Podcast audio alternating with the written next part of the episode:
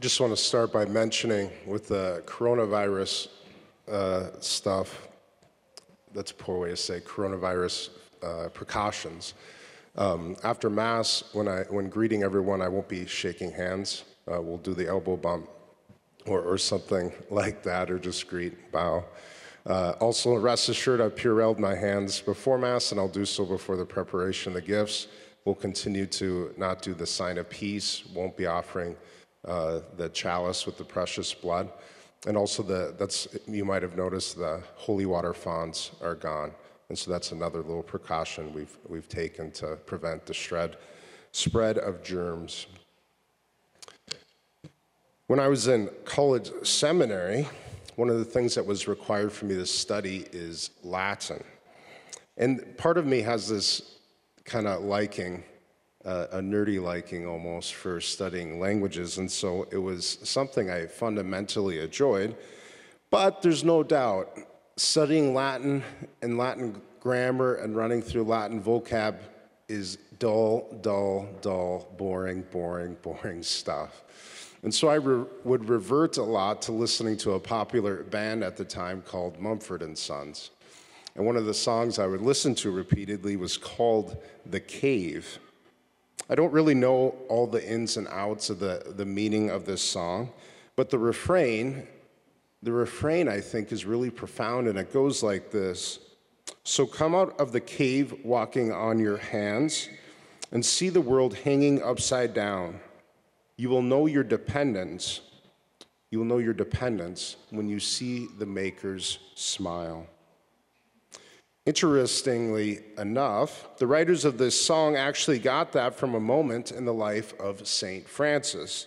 There was a time in the life of St. Francis when he renounced all earthly possessions, including, including the earthly possessions of his very, very wealthy father. And he declared that he would now depend only on the goodness of the Heavenly Father. He then ran off into the mountains around Assisi and lived in, you guessed it, as the song says, in a cave where he spent a lot of time in prayer and penance. It's said that when St. Francis finally came out, he saw the world much, much, much differently than when he entered the cave. He no longer saw the world as most of us see it as upright, as solid, as stable, unshakable, lasting. No, now St. Francis saw the world quite differently. He saw it as fundamentally vulnerable. He saw it as if it were hanging upside down, as the song says, as if at any moment, if the Creator's goodness failed, if at any moment the Creator's goodness failed for even a millisecond, all of the world, all of the universe would drop into non existence. Not as solid and stable did he see the world now after declaring that he's only going to depend on his heavenly Father. He was only going to rely on God. Now he saw the world differently.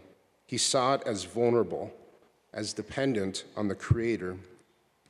Maybe for some of us, and of course, I say this with great sem- sensitivity to the, the precautions that are needed and, and some of the, the, the fears around the coronavirus. But I think for some of us, one, take, one takeaway from the events around us might be that our world and our health is far more vulnerable than we realized even Wednesday morning. I mean, if you had asked me personally Wednesday morning, what would it take to stop March Madness and for the NCAA tournament to be canceled, uh, I would have thought hard and thought, well, maybe a comet hitting the Earth might do it.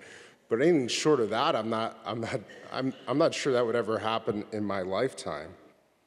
But it turns out it might strike us that it turns out that good health in daily life is far more dependent on many factors, and many of those factors are completely outside of our control. And so maybe that could be one takeaway. Maybe we could even make this connection with the insight of St. Francis. But I do need to point out that that isn't even the fundamental point of the worldview of St. Francis. His insight, his insight is not just that my health and daily life is vulnerable, although for sure it is. But his insight is that the very fact that I exist, the very fact that I exist and that the world exists is vulnerable. Existence is vulnerable. Existence is not to be taken for granted. Existence is, again, as the song says, dependent on the Maker's smile, on the Maker's goodwill, the Creator's generosity. Perhaps the woman at the well that we've heard about in the gospel this morning had a ex- similar experience after her conversation with her Maker, Jesus. The woman who comes to the well comes to the well with all kinds of needs, all kinds of things going on in her life. And in fact, the gospel notes what time it was. It was midday when the women, woman comes to the well. That is very important detail. Most people went to the well to get water in the morning. She was going at midday. Why? To avoid people, so she wouldn't be seen. So, whatever was going on in her life, it was big. She had real needs, she had real vulnerabilities. And when speaking with her maker, with Jesus, he says to her basically this, paraphrasing, but basically this Hadn't it ever occurred to you to ask for living water? With all your vulnerabilities and needs going on, hasn't it ever occurred to you to go to your Creator and ask for what you need most deeply? Not for this or that thing, but what you need most fundamentally. And then, of course, the woman runs away and goes to the town to testify to everyone look at this man. Come see the Messiah. He's told me everything that I've ever done. We didn't hear that part because I had us read the short version of the gospel. Yes, that was the short version. So you're welcome to all of us. There's a longer version. But she does say this He has told me everything I have ever done. In other words, after speaking with the Creator, I see my life way differently. I see my purpose in life way differently now. I see where I come from, and I see where I'm going differently. And I see my vulnerabilities. I see my needs and how they are to be supplied differently now. In closing, I just want to point, point out that this, this vulnerability of existence, the vulnerability of our spiritual needs, is a good thing. It's a good thing. It means that we can depend on the goodness of the Creator.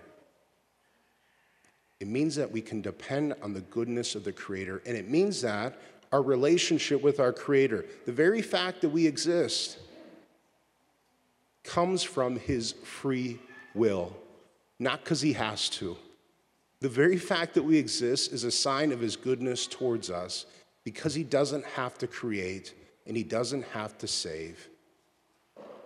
He does so out of freedom.